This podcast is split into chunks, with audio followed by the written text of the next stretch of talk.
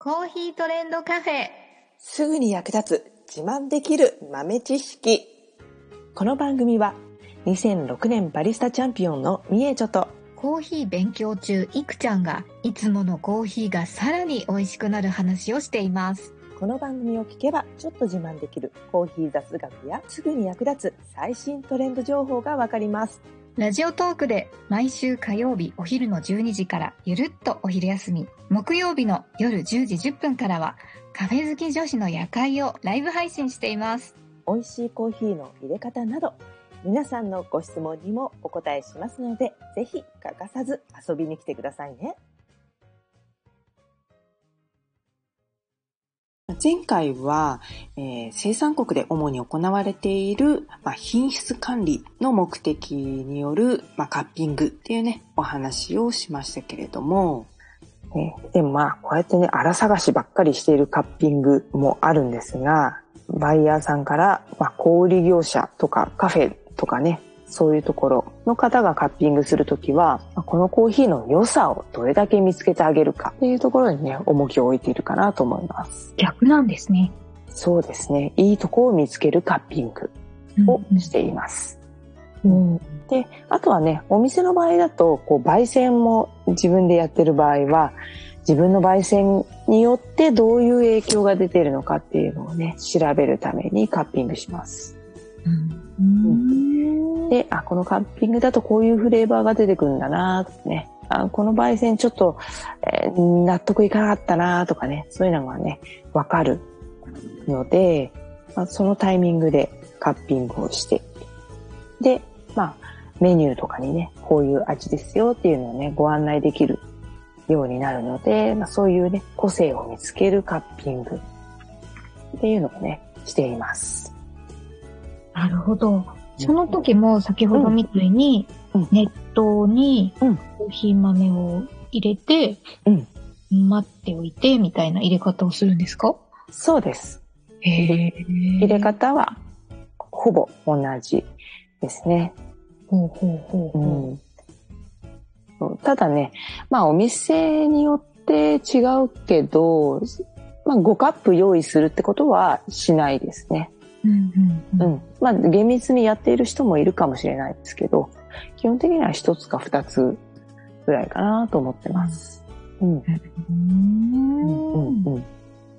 そうそ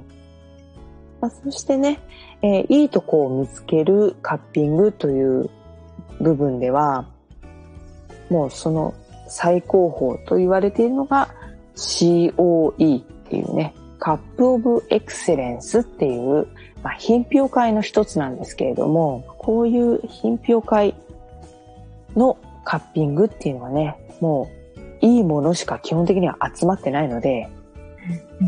いいもののさらにいいものを探すと。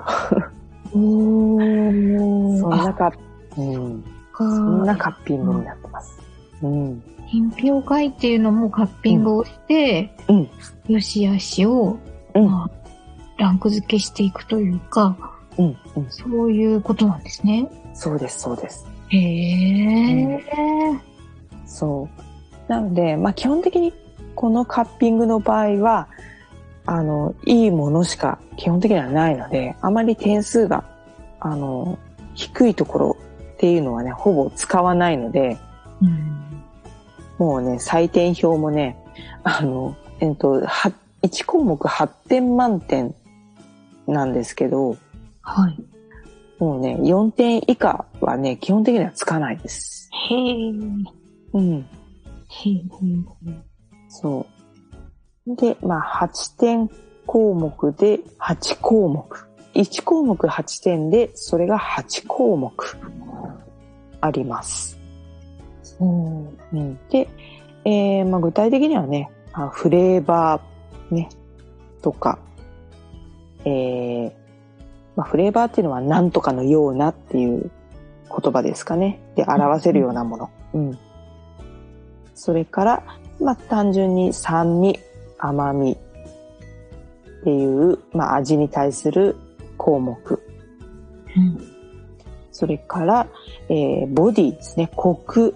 に当たるかなと思うんですが、ボディ、質感。ですね。それから後味、あとねカップの綺麗さっていうのがあって、これはねカップを綺麗に洗ってますかじゃなくて、はい、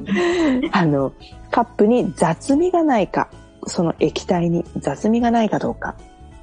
っていうのをね評価する項目です。へえ、うん。あとはそうだな、全体のバランスですね。バランスが取れているか、それから良し悪し総合評価っていうのがあります。すごい。うん。そういうのをね全部評価してまとめてで数値化していくと。カッピングって、うん、私たちみたいな、うん、普通の人でもできたりするんですか？はいはいはい、できますできます。うん、最近は、お店でそういうカッピングのワークショップをやったりっていうこともあると思いますし、うん、あとねお家でもしやるんであれば普通に入れたコーヒーでもね真似事というかねそういったことはできますので、うん、その時にこうボディ感はどのぐらいとかは自分なりに、うん、そうそうそうやってみればいいんですか？そう、うん、もしあればカッピングスプーンっていうね専用のスプーンがあるんですが、うん、形的にはスープを飲むときに使うスプーンに似ているので、はい、うん、それがあればそれを使ってもらってでそうだな小さじ1杯ぐらいの量を一気に、霧状に吸い上げて口の中に巻くという感じですね。ただ飲むんじゃないんですね。そう。へえ、面白い。舌の中にね。舌の上にもうまんべんなくコーヒーの液体が広がるように吸ってあげる必要があるんですけれども、こればかりはね見よう見まねではなかなかできないので練習をしなければいけないんですけれども、ちょっとね試しにやってみても面白いかなと思いますよ、うん、やり方としてはね、何点何点って考えると難しくなっちゃうので、はい、もう単純にもう食リポをしようと思ってください。で、普通に何の感情も抱かずに、美味しいです。なのか、美味しいじゃん。みたいな感じなのか、美味しい。これ誰かに教えてあげたい。なのか、これは大々的に世に広めたいなのか、もう金輪際これに勝るものはもう現れないかもしれないなのかすごいそういう風にね考えていくとね点数ってつけやすいかなと思います。なるほど、うん、そう、どれだけ自分の感情が揺さぶられたかによってね点数をつけてあげるっていう感じ。わかりやすいです、うん、そんな感じでつけていって、本当のねプロのカッパーって言うんですけど、カッパじゃないよ、カッパーね次を刺されてしまったもう先に言ってやるっていうね技を覚えたよ。私も学んでるんだよ